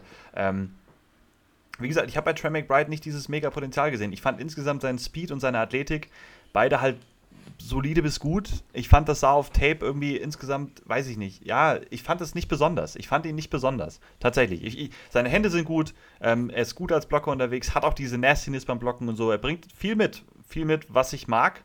Ähm, es waren einfach Kleinigkeiten, die sich dann bei mir entschieden haben, wo ich bei Dulcich mehr, mehr Potenzial sehe. Ich, ich sehe bei Dulcich nicht viele Sachen, die mir nicht gefallen. Also ich finde die Athletik insgesamt mhm. besser. Ich finde, ich denke, dass Dulcich einen besseren Speed hat, eine bessere Athletik als Trey McBride. Ähm, das sage ich jetzt hier. Ähm, ich finde die Hände von McBride vielleicht jetzt noch ein bisschen besser, ja, schon klar. Ähm, aber insgesamt, wie Dulcich sich bewegt, wie er nach dem Catch auch agiert, finde ich ihn auf jeden Fall gleichwertig mit McBride. Ähm, äh, wie gesagt, das ist ein Upside-Pick bei mir, warum ich Dulcich über McBride habe. Ähm, mhm. Werden hoffentlich beides gute Spieler. Ähm, jetzt noch diese eine Frage, habe ich nämlich bei, bei Chris Sims gehört, der hat das so in den Raum wieder geworfen, der macht manchmal wirklich auch dann steile Thesen so rein. Die Leute, die fit sind und beim Thailand keine 40-Yard-Dash-Zeit laufen, haben das Gefühl, dass sie auf Tape schneller aussehen, als es eigentlich sind. Hm. Ja. Und you know what? Das war, fand erst eine steile These. Ich bin mir sehr, sehr sicher, dass in vielen Fällen da auf jeden Fall was dran ist. Und ja, das kann schon sehr gut sein. Let me tell you, Greg Dulcich, 40er Dash gelaufen, 4,69. Für ein Thailand ist das gut. Nichts mega Besonderes. Das ist auch ganz klar. Ne? Also deswegen ist er ein Second Round Talent. Das ist kein mega komplettes Prospect oder auch die Athletik ist nicht off the charts. Aber ist gut. Trey McBride, kein 40er Dash gelaufen. Wie gesagt, das kann alles Mögliche bedeuten. Ich glaube schon, dass Trey mhm. McBride sich gesagt hat, okay, ich glaube, ähm, es reicht mir, wie ich auf Tape eingeschätzt werde, wie ich dann auch ausgesehen habe auf Tape gegen die Competition von Colorado State. Ähm, mhm. Und ich glaube, wenn ich jetzt einen 40 Dash laufen würde, würde das eher meinen Draftstock halt verletzen, als dass er ihm hilft. So. Äh, das, das, das ist meine Meinung und äh, da, da sehe ich eine Wahrheit drin. Ähm. Ne, ist eine Meinung, die man auf jeden Fall, die man nachvollziehen kann. Ja. Glaubst du, ein Greg Dulcich wird oder könnte auch der erste Titan sein, der vom Bord geht? Glaube ich nicht. Oder denkst du, du glaubst, dass da auch Mac, auf McBride sich schon festgelegt ist? Ja, äh, da bin ich relativ sicher, dass da Teams äh, dann die in vielen Augen die sichere Variante auch einfach eingehen, weil du beim McBride mhm. schon weißt, was du natürlich bekommst und der Konsens einfach da ist. Und ich würde es auch verstehen, ich wäre nicht böse. Wie gesagt, die sind im selben Tier oder so und, und dann auch drinne bei mir. Ähm, ich wäre nicht böse, ich würde es komplett verstehen. Und ich gehe auch eigentlich stark davon aus, dass McBride der erste Thailand sein wird, der genommen wird. Aber das ist nicht das Ranking, was ich mache, sondern ich mache wer ein mhm. Ranking dafür, um zu einzuschätzen, wer der beste Spieler in drei, vier Jahren ist. Und wie gesagt, da sehe ich Dulcich leicht über McBride. Ja. Gut. Schön, schön. Das waren die Titans. Wir haben es schon so ein bisschen angedeutet zwischendrin. Jetzt nicht die beste Titan-Class, so wenn man die letzten Jahre dann auch betrachtet. Kein absoluter Elite-Talent mit dabei, den man unbedingt in, erster Runde, in der ersten Runde sehen muss. Letztes Jahr hatte man einen Kyle Pitts da mit dabei, der teilweise auch wirklich kein Talent mehr ist. Davor war davor, nee, wann war CJ, was war davor das Jahr? CJ Hawkinson war noch nicht. Nee, nee, da war der schon länger da. Äh, davor das Jahr war Ges nee, Gesicki und die, die waren noch ein Jahr davor. Hm. Ah, egal, jetzt haben wir uns in was reingeritten. Ja. Und zwar, ich weiß gar nicht, wer da voll. Egal, egal, egal, egal. Aber man hat keinen äh, Hawkinson, keinen Kyle Pitts Thailand, so in dieser Range hat man halt da dieses Jahr nicht unbedingt einen dabei, der so ein Freak ist, dass man ihn in der ersten Runde so fr früh in Betracht zieht, zu draften. Das hat man einfach nicht. Gut, erste Gruppe geschafft, die offensive Gruppe geschafft. Springen wir direkt weiter zu der defensiven Gruppe. Und da darfst du diesmal anfangen, wenn du möchtest mit deinem Platz 5. Wir haben die Defensive Tackle, also gehen jetzt in die ja, D-Line rein. Erst Interior, dann geht's an die Edge-Position in der nächsten Folge wahrscheinlich. Genau. Fang ruhig mal gerne mit deinem Platz 5 an. Meine Nummer 5 bei den Defensive Tackle in diesem Jahr ist DeMarvin Neal von Texas AM. 6 Fuß 4 groß, 290 Pfund. Der Marvin Neal ähm, hatte in diesem ganzen Draft-Prozess, ähm, als es dann so langsam Richtung Januar, Februar ging, kam der Hype ziemlich auf bei ihm und hat ihn ziemlich nach oben geworfen. Ähm, auch er wieder, der Combine hat ihn dann wieder ein bisschen runtergespült. Es kamen noch so einige Sachen über seinen Charakter und sowas raus. Da kommen wir jetzt noch gleich zu. Erstmal, was ich bei DeMarvin Neal auf Tape gesehen habe. Das ist immer das, was ich als erstes stehen habe. Ähm, DeMarvin Neal ist ein super Pass-Rusher als Defensive Tackle. Ähm, hat wirklich verschiedene Moves, ist twitchy, explosiv, kann sowohl gegen Guards, aber auch gegen Centers und gegen Tackles da auf jeden Fall gewinnen im Pass Rush. Hat die meisten Snaps Interior gespielt, aber ihr seht auch den Körperbau mit ne, 290 Pfund, 6'4. Hat die Athletik sogar auch mal einen Snap als Edge Rusher irgendwie zu spielen. Ähm, das ist für ihn kein Problem. Ähm, wie gesagt, variable Moves bringt er mit, nicht nur eindimensional, nicht nur im Bull Rush oder so, was ich sehr gerne sehe auf jeden Fall. Ähm, war dabei halt aber auch noch zumindest ein solider Run-Defender. Hat immer wieder Big Plays da auch gemacht ähm, klar, hat nicht diese physischen Voraussetzungen wie jetzt vielleicht andere, einfach vom Körperbau ist etwas leicht oder leichter für einen Defensive Tackle, ne? Ähm, aber deswegen halt solide bis gut. Das reicht mir dann auch irgendwie in dem Falle, wenn er das noch ein bisschen besser machen kann, ähm, bin ich damit hundertprozentig zufrieden. Ähm, auf einigen Plays auf Tape oder für einige Zeit auf Tape immer wieder hat er gezeigt, dass er mega dominant sein kann, dass er wirklich ein Spiel an sich reißen kann. Ähm, gefiel mir auch gut. Finde, bringt einfach sehr viel Upside mit, was man so auf Tape gesehen hat. Durch seine Pass-Rush-Qualitäten, gepaart mit, sage ich mal, einer wirklich guten bis soliden Run-Defense. Ähm, wenn man den noch ein bisschen schleifen kann, vielleicht, dass er noch ein bisschen Muskelmasse drauflegt, ein bisschen Gewicht drauflegt, dass er nicht so umhergeschoben wird. Ähm, ja, bringt er, finde ich, sehr, sehr viel mit auf jeden Fall. Dann kam halt sein Combine, der halt wirklich nicht gut war. Ähm, ist eine 5,0 beim 4 Dash gelaufen was halt auch in Jahren zuvor für einen Defensive Tackle nicht so schlecht gewesen wäre. Ähm, aber im Vergleich halt, und dann jetzt ist er auch bei 300, 283 Pfund, sehe ich gerade, äh, gewogen worden beim Combine, also noch ein bisschen leichter. Und dann eine 5-0, nicht wirklich gut, aber auch Vertical Jump, Broad Jump und den 20-Yard Shuttle und so, die waren halt alle nicht besonders gut einfach bei ihm. Ähm, also Combine Results nicht perfekt, nicht so wie man es ihm gewünscht hätte. Ähm, ich fand ihn auf Tape dann auch öfters mal, was man immer wieder auch hört, aber bei so Defensive Linemen taucht mir viel zu oft unter, könnte, finde ich, dominanter sein. Ähm, dann die Fragezeichen so nach ähm, der High Motor fehlt bei ihm vielleicht so ein bisschen. Ähm, das, wie gesagt, muss man immer ein bisschen vorsichtig mit sein. Ähm, und dann kam da auch so ein bisschen diese Character Concerns raus. Da war dann sowas da, dass er mal äh, mit dem Gesetz in Konflikt gekommen ist. Ähm, dass er, ja, also die, solche Sachen kamen dann auch raus, da lege ich jetzt nicht so den Mega-Wert drauf, da bin ich zu, zu weit weg einfach.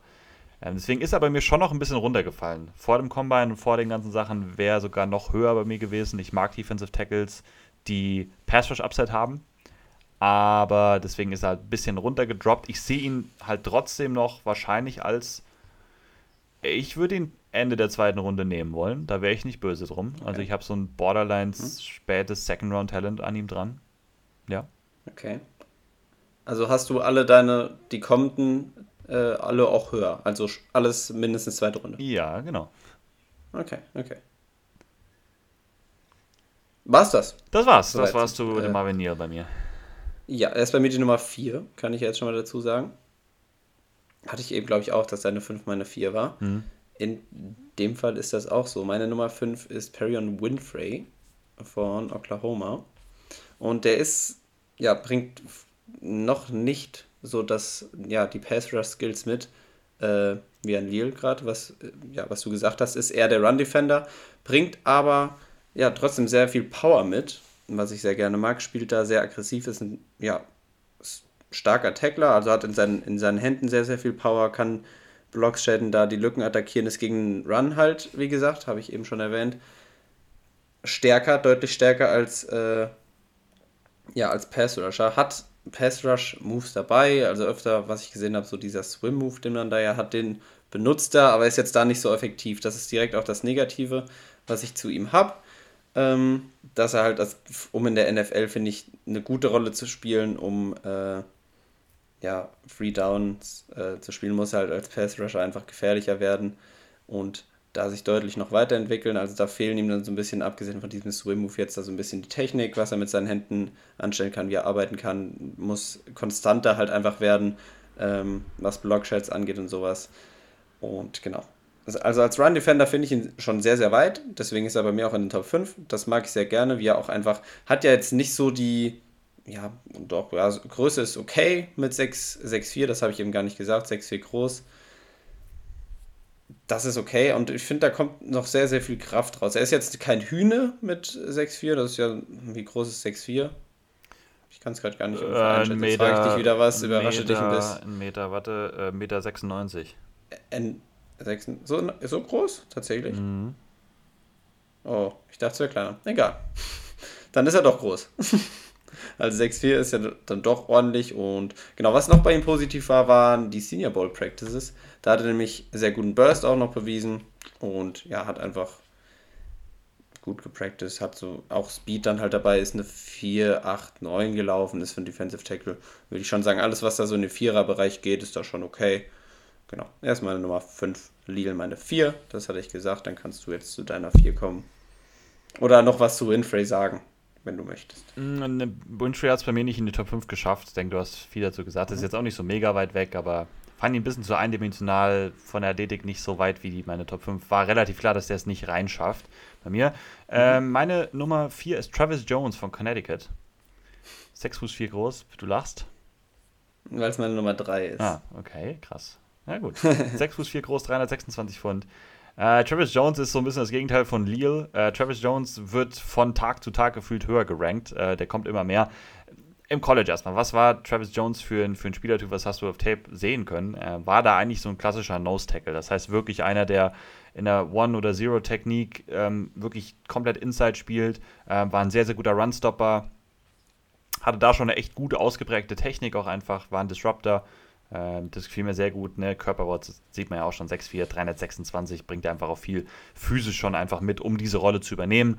Ähm, ich fand ihn überraschend, trotzdem überraschend schnell für seinen Körperbau. Insgesamt relativ agil auf den, auf den Füßen, wie gesagt, immer in Relation natürlich sehen. Ähm, auch wenn er jetzt noch nicht der mega Pass-Rusher ist ne? und das auch als Nose-Tackle nicht wirklich machen musste in Connecticut, ähm, fand ich erstmal ist er ein guter Pocket-Pusher da schon gewesen. Das heißt, selbst wenn er ein Pass-Rush-Snap war ähm, und er nicht den mega Pass-Rush Move oder sowas zeigen konnte. Die Pocket hat er sehr gut pushen können. Das ist auch wirklich wichtig für mich, für einen Defensive Tackle. Gerade so eher ein Run-Stopping-Typ, ähm, dass er das zumindest beherrscht. Ähm, und ich fand aber trotzdem, wenn du es mal gesehen hast, ich fand den Pass Rush insgesamt solide. Wo habe ich das vor allem gesehen? Ähm, ich fand ihn beim Senior Bowl. Der war mega dominant. Wenn du dir da nochmal Tape angeguckt hast oder Plays einfach wirklich eins gegen eins, eher gegen den Guard, das war nicht mal fair. Da hat er wirklich keine mega variablen Moves gezeigt, aber einfach gute Moves. Einfach gute, clevere Moves, wo er dann mit seiner Physis und der Athletik, die er da hat, auch dann im Pass Rush gewinnen konnte. Ähm, und er ist ein super Tackler noch dabei. Also sieht man wirklich ganz, ganz selten, dass da mal ein Running Back oder sowas ihm entkommen würde aus so einem Tackle. Travis Jones bringt mega, mega viel mit. Ähm, wird eher immer der Run-Stopping Defensive Tackle sein. Aber hat so ein gewisses Upside durch seine Athletik und durch seine Moves, die er irgendwie mitbringt, dann auch noch ein guter Pass-Rusher zu werden. Und da ist dann schon viel für mich zusammengekommen, wo ich sagen kann, okay, das ist ein Defensive Tackle, ähm, der mal auf jeden Fall ein guter Starter werden kann in dieser Liga, wenn nicht sogar mehr. Seine Schwächen, die ich mir aufgeschrieben habe, ist, ne, Pass Rush ist halt ausbaufähig, da muss er schon noch dran arbeiten, ist ganz klar. Ähm, nicht so dominant, wie man sich das wünschen würde, habe ich eben auch schon gesagt, taucht auf Tape einfach zu oft noch unter. Ähm, und was ich dann auch noch gelesen habe, ähm, oder was man auch sehen konnte, wird zu leicht aus dem Spiel genommen, sei es entweder mit Double Teams, aber wird auch dann oft mal mit so einem Chip-Block oder sowas genommen. Ähm, oder auch wenn, sage ich mal, die Offensive Line irgendein crazy, was heißt ein crazy Scheme läuft, irgendwie ein, ein Runplay, ein Counter oder so, wo dann äh, Guard und Center mal kurz die Position tauschen, ist er zu sehr dadurch aus dem Spiel genommen. Ähm, das heißt, auch von seinem Spielverständnis, von seinem Football-EQ, wenn man es so sagen will, ähm, denke ich, kann er sich nochmal verbessern. Yes. Gut, meine 5, 4, 3 haben wir, deine 3 fehlt noch. Ah ja, das genau. heißt, du kannst direkt weitermachen. Genau, genau, genau. Ähm, soll ich mal was Verrücktes machen? Meine, meine 3 ist Devontae Wyatt von Georgia. So. Meine, meine Nummer 3 ist, ist Wyatt. Ja, ich, hätte, ich weiß, dass das deine, dass der noch kommt bei dir und wahrscheinlich auf der 2 ist, würde ich jetzt mal von ausgehen. Dann mach du doch. Dann mach du doch. Ich habe jetzt genug geredet. Dann mach du Soll doch. ich dann ja. was zu ihm sagen? Sonst nimmst du mir nicht wahrscheinlich alles. Äh, ich habe ja noch einen. Ich bin mal gespannt, wer bei. Habe ich ja noch den. Du ja, du wirst ziemlich sicher einen wieder reingepackt. Einen wirst du reingepackt haben, den ich nicht so auf dem Schirm habe. Ähm, den klassischen Pfeifer gemacht und da in die Top 5 natürlich auch mal was Verrücktes gemacht. Genau, er ist bei mir die Nummer 2 hast du schon ganz richtig erkannt, äh, Defensive Tackle, Tackle von Georgia. 6'3 groß, 307 Pfund schwer und ja, also ein super, super Pass-Rusher gewesen, sehr, sehr dominant gewesen als Interior Pass-Rusher. Ähm, 23 Pressures gehabt da in 2021. Sehr schnell ähm, für seine Größe, also hat einen richtig guten Speed, gutes Footwork, ist ein starker Tackler und genau, als zum Footwork auch noch der hat er ähm, ja, Wendigkeit, also schnelle Richtungswechsel kann er dabei haben, kann sich gut um Offensive Linemen da halt einfach rumbewegen. Ist vielseitig, hat in der D-Line halt jede, ja, kann jede Position eigentlich auch einnehmen. Und genau, also er ist ja, einfach was sein Movement so angeht, was seine Athletik angeht, kann er da alles machen. Also sowohl als Run-Verteidiger als halt auch als Pass-Rusher, das habe ich gesagt. Das ist, glaube ich, nochmal seine größere Stärke, dass er da wirklich immer ähm, ja, ins, ins Backfield reinkommt. Nicht immer natürlich, aber sehr, sehr konstant ähm, die Line halt äh, penetrieren kann und äh, ja, ist eben sehr, sehr schwer zu verteidigen ist einfach. Bei ihm so als Negativpunkte mh, hm, manchmal, also was hatte ich, ich muss meine Schrift manchmal auch einfach entziffern, keinen Moment. Genau. Ähm, Probleme, also wenn die äh, Offense auf ihn fokussiert war, dass er halt Double Teams oft dann halt auch direkt abgemeldet war, also dann wirklich unauffällig war, wenn Double Teams sich wirklich auf ihn konzentriert haben. Da ist er dann halt auch einfach von, von seiner Masse halt, da könnte er ein bisschen zulegen, da fehlt ihm dann halt ein bisschen was. Er hat halt die Power, aber eben nicht so das Gewicht, sondern auch ein bisschen die Masse, die könnte ein bisschen größer werden, meiner Meinung nach. Und seine Armlänge ist so eine Sache, die ja nicht so groß ist. Da fehlt ihm dann so ein bisschen, dass er durch, ja, wenn er an, wenn er an Ballcarrier oder sowas rankommt, dass er durch kurze Arme entweder halt nicht ganz rankommt oder halt dadurch sich leichter irgendwie abschütteln lassen kann. Also es fällt so ein bisschen beim Tackling dann ein bisschen manchmal auf, dass er in Nähe ist, aber durch kurze Arme halt eben nicht das entscheidende Play so machen kann. Ansonsten finde ich, ich habe, na okay, ich habe nicht überlegt, ich habe ihn auf der 1 gesehen, ich habe nicht überlegt, ob ich ihn auf die 1 packe, weil da sehe ich meine Nummer 1 deutlich weiter vorne. Aber für mich wirklich ein sehr, sehr komplettes, komplettes Prospect, ähm, was halt ist, äh, Devontae White und für mich die 2 und dann sehe ich dann auch so, ja, mein Platz 1 geht in der ersten Runde ziemlich sicher und ich denke, er könnte auch Ende erste, Anfang zweite Runde so gehen. Da habe ich ihn auch eingeschätzt, obwohl er meine 3 da nur ist, da, da sehe ich ihn auch. Mhm. Ähm, was, was, mir bei ihm noch so aufgefallen ist, warum er es vielleicht dann nicht noch höher so geschafft hat, ähm, wenn, du, wenn du das Tape dir anguckst, sieht in vielen Dingen einfach so gut aus, weil er so ein Gesamtpaket ist, weil er so viel mitbringt. Auf der anderen Seite siehst du halt schon, wenn du halt einen Jordan Davis neben dir stehen hast, ähm, siehst du automatisch besser aus, weil der in den meisten Fällen schon, Devontae Wyatt war in den meisten Fällen, wenn Jordan Davis neben ihm war, hatte Davis ein Double Team gegen sich und Wyatt nicht. Und eins gegen eins gegen mhm. den College Offensive Lineman, äh, ja, klar, es gibt auch gute, so richtig, oder es gibt auch richtig gute, klar, aber da hat er halt dominieren können. Ne? Das, ist, das ist dann auch irgendwie, halt klar, ist logisch. Und auf der anderen Seite, Double Teams sind für jeden Defensive Tackle irgendwie schwer zu durchbrechen. Da gibt es die Besten, die können das, aber ne, gerade so im College, wenn du gedouble Team wirst, da, da, machst du relativ wenig. Aber schon macht mir das so ein bisschen Sorgen, sag ich mal, wenn Wyatt in die Liga kommt und dann wirklich gegen die Offensive, gegen die Top Offensive Linemen spielt und dann auch mal kleinere Double Teams bekommt, kurz Double Teams oder sowas bekommt, wenn die Offensive Linemen ein bisschen smarter sind. Ich, ich fand halt bei Wyatt das bisschen Problem, was mich abgeschreckt hat. Ähm, in vielen Fällen war es wirklich so, der hat seinen Big Plays gemacht, wenn er wirklich einfach eins gegen eins gegen den Guard oder den Center von mir aus auch war ähm, und dann keine Hilfe mehr war von dem Running Back oder sowas oder von dem Tackle, der daneben stand oder so. Wirklich, wo es eins gegen eins, er gegen den Guard, da ist er mega gut gewesen, da hat er seine Plays gemacht. Was gut ist. Was gut ist. Aber ja, fehlt mir noch so ein bisschen dieses, keine Ahnung, fehlt mir einfach dieses, dieser Wow-Effekt, um ihn dann noch höher packen zu können. Und meine Nummer zwei, bei dem hatte ich den Wow-Effekt. Und obwohl das ein ganz anderer Spielertyp ist und ich schon auch ein Risiko damit eingehe, den jetzt so hoch zu packen, aber ich war einfach ein Riesenfan von diesem Spieler. Meine Nummer zwei ist Logan Hall von Houston. Defensive Tackle, 6 Fuß 6 groß bei 275 Pfund. Logan Hall ähm, ist mit Abstand der beste Pass-Rusher in dieser Defensive Tackle-Klasse. Ähm, und den Körperbau heute natürlich auch schon gut. Jetzt beim Combine wurde er sogar bei 283 Pfund gemessen. Also ungefähr so wie die Marvin Leal im Endeffekt. Ne? Er ist der beste Pass-Rusher in diesem, in diesem Draft. Und zwar wirklich, wie gesagt, mit Abstand. Er deutlich besser nochmal auch als ein Lee, als ein Leal. Ähm, ist ein super Athlet, hat variable Moves, setzt auf jeden Fall auch diese Moves immer wieder ein. Hat einen High Motor, gibt bei keinem Play auf, ist immer wieder involviert, ist mega dominant, taucht halt nicht ab. Ähm, ist halt zu athletisch immer wieder gewesen für die meisten Guards auf diesem Niveau. Ähm, ne, da ist er halt einfach teilweise wirklich vorbeigelaufen, so ungefähr gefühlt. Ähm, hat die Nastiness, ähm, his body on the line, keine Angst vor Tackles, wirklich immer wieder harte Hits, auch gegen Quarterbacks, gegen Runningbacks, egal was es ist, ist immer voll mit dabei. Ähm, hat mega lange Arme, hat eine gute Handarbeit dabei und trotz seiner etwas fehlenden Physis noch klar, ist College-Niveau, ist sicher noch was anderes, war aber ein guter Run-Defender. Ähm, hat da mehr durch seine Instinkte gewonnen als durch Physis und oder Technik. Ähm, klar, das muss man ihm schon auch noch dann zeigen, sage ich mal. Der wird in der NFL relativ sicher so in den ersten ein, zwei Jahren wahrscheinlich gerade in der Run-D noch ein bisschen beschränkt dadurch sein. Das kann ich mir gut vorstellen. Aber ich glaube halt, dass er, wenn er noch ein bisschen Physis drauflegt, sage ich mal, wenn er noch 10 Pfund drauflegt, dann ist das ein 6-6 Defensive Tackle bei 290 Pfund. Das sind Gardemaße. Für einen, sage ich mal, eher Pass-Rushing Defensive Tackle mit einer guten Run-Defense. Dann hat er diese Maße einfach. Und ich lese immer wieder, dass halt das Problem ist, dass er so leicht ist und dass er ein, ein Tweener, habe ich mir aufgeschrieben, das heißt, Fragezeichen, ist es ein Defensive Tackle, also ein Interior Lineman oder ist es eher sogar ein Edge Rusher? Das ist ein Defensive Tackle. Da hat er dominieren können. Klar, muss noch ein bisschen Physis drauflegen. Bin ich aber relativ sicher, wenn er das macht, dass er ein unglaubliches Komplettpaket werden kann mit so einem mega Pass-Rushing-Upside. Und ich habe schon gesagt, ich mag Defensive Tackles, die dieses Pass-Rushing-Upside einfach mitbringen. Und äh, deswegen ist Logan Hall bei mir so hochgewandert. Ähm, ich habe Wyatt als Early Second Round. Ja, doch eher als Early Second Round. Ich habe sie nicht als First Round Talent.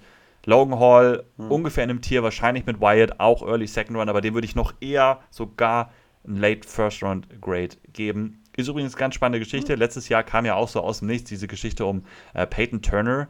Äh, der war ja auch von Houston, der ja auch in der ersten Runde letztes Jahr gegangen ist. Ähnliche Sache. Ähm, und ich finde Logan Hall nochmal deutlich besser als Peyton Turner. Also warum nicht? Nice.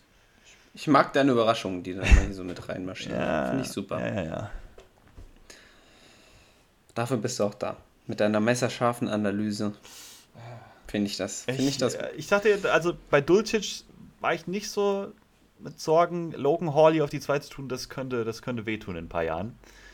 Aber äh, ja. wir werden sehen. Also da ist halt, das sind schon noch Fragezeichen. Ich bin, ich bin gespannt, aber okay. wie gesagt, das ist also. Äh, äh, äh, man muss ja auch, man muss auch mal was riskieren. Genau. Und ich, ja, ja, ja, genau. Mach du doch, mach du doch noch dann unsere gemeinsame Nummer 1. Genau. Die gemeinsame Nummer 1 ist der gute Herr äh, Jordan Davis. Come on. Du hast ihn eben schon mal erwähnt im Zusammenhang. Was? Ja, ich meine nur so, ja, was, was, was, was kann so, man weil sonst er ein Freak ist. Ja, ja. Ja. Ja, weil, ja. Du hast ihn eben schon mal erwähnt im äh, Zusammenhang mit meiner Nummer 2, Devontae Wyatt, beide ja von Georgia. Ja, aber Jordan Davis ist einfach auch nochmal da einfach dominanter und einfach ein Freak. So von seiner Athletik her ist 6 Fuß 6 groß, 341 Pfund. Dann kann man schon mal dazu sagen, dass er für die ja, für das Gewicht und für die Größe ist er eine 4,748 Yardisch gelaufen, also ist extrem schnell für die Größe, sehr, sehr athletisch und trotzdem Speed hat er auch noch, ja, Quick Feed, also kann, kann die Richtung ändern, bewegt sich einfach sehr, sehr schnell für die Größe und das ist krass zu sehen. Er hat produziert, hatte ähm, für in 27 Game, äh, 27 Spielen hat er 8-6 gehabt, 7,5 Tackles for Loss, ist ähm, Moment, genau, ein sehr, sehr starker Tackler, hat richtig Power dahinter, ähm, hinter dem, was er macht.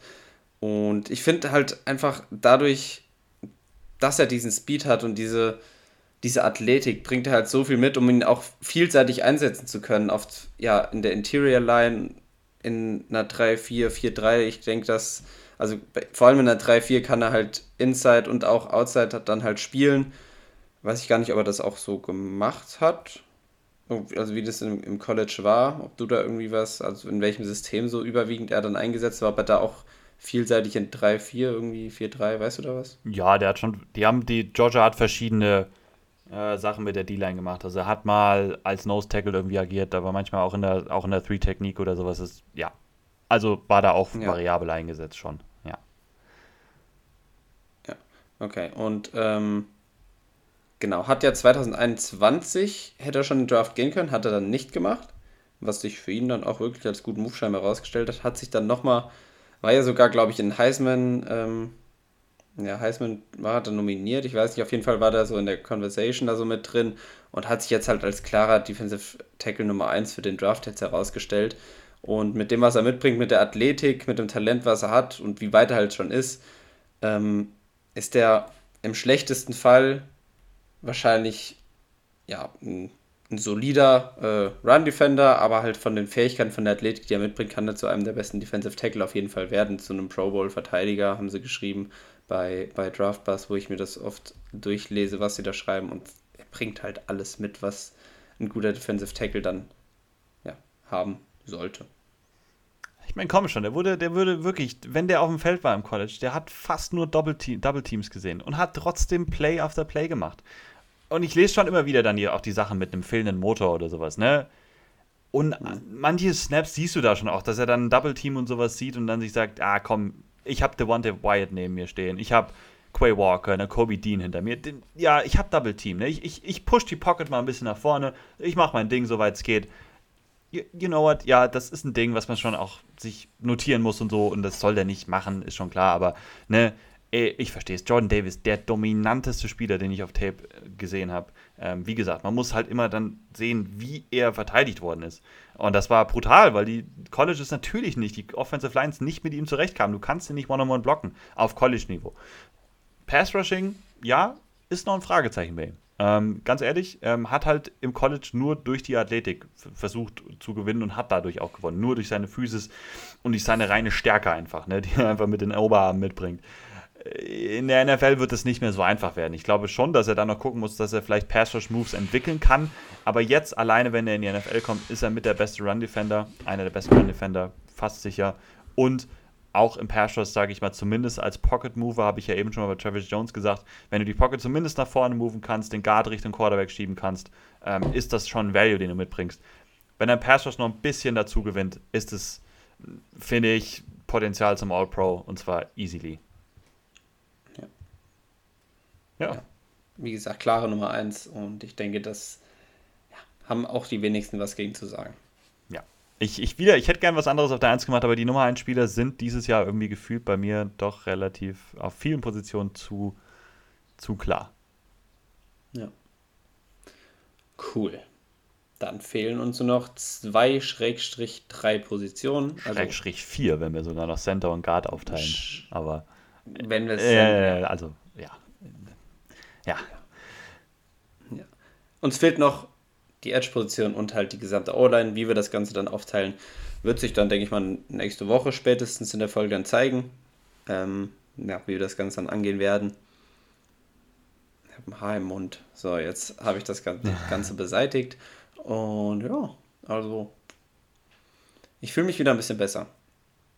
Nach der Folge so war. Ich war besser vorbereitet. Ich wollte mich nochmal für die letzte Folge auch bei allen Zuhörern, die jetzt noch dran sind, entschuldigen. Wirklich, ich habe mich so schlecht gefühlt. Ich war im Stress. Ich will es nicht nur als Ausrede nehmen, aber auch weil ich halt wusste, okay, ich bin nicht gut vorbereitet, war ich so im Stress hier und habe die ganze Zeit diesen so einen Druck verspürt, dass ich mich halt verplapper und kompletten Müll laber und das habe ich aus meinem Kopf nicht rausbekommen. Deswegen, letzte Folge hat mir, ja, hat mir nicht so Spaß gemacht, weil ich einfach halt auch nicht so gut dabei war, sehr gestresst war und ja, ich glaube, das hat man auch gemerkt. Deswegen Entschuldigung an, von meiner Seite nochmal für die Folge. Aber ich hoffe, dass ich so aus dem Stress wieder rauskomme. Draft, ich muss sagen, Draft-Vorbereitung auch immer natürlich nochmal im Vergleich zu den Folgen, die man während der laufenden Saison hat, nochmal was anderes, weil man sich wirklich halt ja, mehr vorbereiten muss, so für die Folgen, damit man was sagen kann, wenn die Saison läuft. Ähm, hast du die Spiele geschaut, du siehst die Stats vor dir, wenn du dir die Ergebnisse anguckst und hast einfach so mit dem, was, was du mitbekommst zu, zu den Spielen, zu den Teams, was zu sagen. Jetzt in der Draft-Vorbereitung ist das natürlich noch was anderes. Ja, deswegen Genau. Nochmal sorry von meiner Seite. Ich glaube, wenn man das nicht, wenn man das allein schon nicht gesagt hätte, wir haben es ja letzte Woche so ein bisschen angedeutet, wenn du es nicht gesagt hättest, hätte man es hätte ja. als Zuhörer, als unabhängiger Zuhörer oder Zuhörerin äh, gar nicht mitbekommen. Von daher, äh, ja, ich glaube, ja. man macht sich da selbst kann schon sein, zu viel. Kann schon sein, ah, ja, aber ich wollte es trotzdem gesagt haben, so, weil ich habe mich ja selbst auch nicht gut damit gefühlt, deswegen. Ja. Alles gut, alles gut. Gut, ich glaube, das war nice. unsere nächste Ranking-Folge. Ähm, wir sind auf einem guten yes. Weg, hast du gesagt. Nur noch zwei, also ja, zwei Positionsgruppen kann man, denke ich, schon so jetzt so sagen, grob. Ähm, wie gesagt, ja. wir schauen mal, wie wir es machen, was wir machen. Wir haben jetzt noch drei Folgen vor dem Draft. Eine ja am Drafttag. Ja, nee. Ach, jetzt ich ja, also einen Tag vor, also kommt am Drafttag raus, nehmen wir den Tag vorher auf. Genau, ja, ja, genau. Also wir haben noch drei Folgen, ohne jetzt, wenn ja, gucken wir mal, wie wir das aufteilen. Ja, der ja? Draft kommt echt mit sehr, sehr großen Schritten. Es also irgendwie war der für so die letzten Folgen immer war der in meinem Kopf noch so in weiter Ferne. Jetzt ist auf einmal dann doch schon April und Ende April ist halt schon der Draft so. Deswegen. Ja, ja, auf jeden Fall. Ist, auf jeden es, Fall. Es, er kommt mit sehr großen Schritten. Ich bin gespannt. Ja, ich, ich, ich freue mich auch. Ähm, hoffe, euch hat unsere, haben unsere Rankings, euch haben unsere Rankings gefallen äh, von den Titans und den Defensive Tackles. Lasst uns wie immer gerne wissen, wenn ihr was anders sehen würdet. Grafiken kommen, ich bin ein bisschen nach mit, den, mit dem Grafiken hochladen. Ich, die sind alle fertig. Ich vergesse es ganz oft, die einfach hochzuladen. Deswegen, ähm, ich hole das noch auf jetzt in der kommenden Woche auf jeden Fall. Ähm, ich suche kurz meine Schlussworte und dann sind wir hier 88 out, out the gate. Das, ich habe mich versprochen beim 88. 88 out the gate. Das wollte ich sagen. Sind wir dann. Äh, ja, gut. Ähm, so. Nice. Ähm, ich denke, das waren meine Schlussworte. Ist, peinlicher wird's nicht. Macht's gut, Leute. Ähm, wir hören uns nächste Woche wieder. Schön, dass ihr zugehört habt. Bis dahin, bleibt gesund, haut rein. Ciao. Ja, dann schließe ich mich mit meinen Schlussworten an. Ich habe eigentlich auch gar nicht mehr viel zu sagen. Deswegen, wir sind wieder auf dem Dienstag hier am Aufnehmen. Mo auch jetzt wieder ein bisschen im Stress. Die Uni geht wieder los, deswegen auch der heute mal ein bisschen angespannter unterwegs gewesen. Aber ich glaube, man hat es ihm natürlich wie immer nicht angemerkt. Ganz professionell. Mein Lieblingsexperte hatte das hier runtergespielt. Er grinst auch schon wieder. Nein, du sagst aber jetzt nichts mehr, weil das, das, das machen wir nicht mehr. Ja, deswegen nächste Woche dann wieder an dem Mittwoch die Aufnahme ganz entspannt. Hören wir uns dann wieder. Ihr hört uns dann erst am Donnerstag. Aber ich freue mich. Ich freue mich auch, wenn es Richtung Draft immer weitergeht. Ich freue mich auf die ersten Mock Drafts.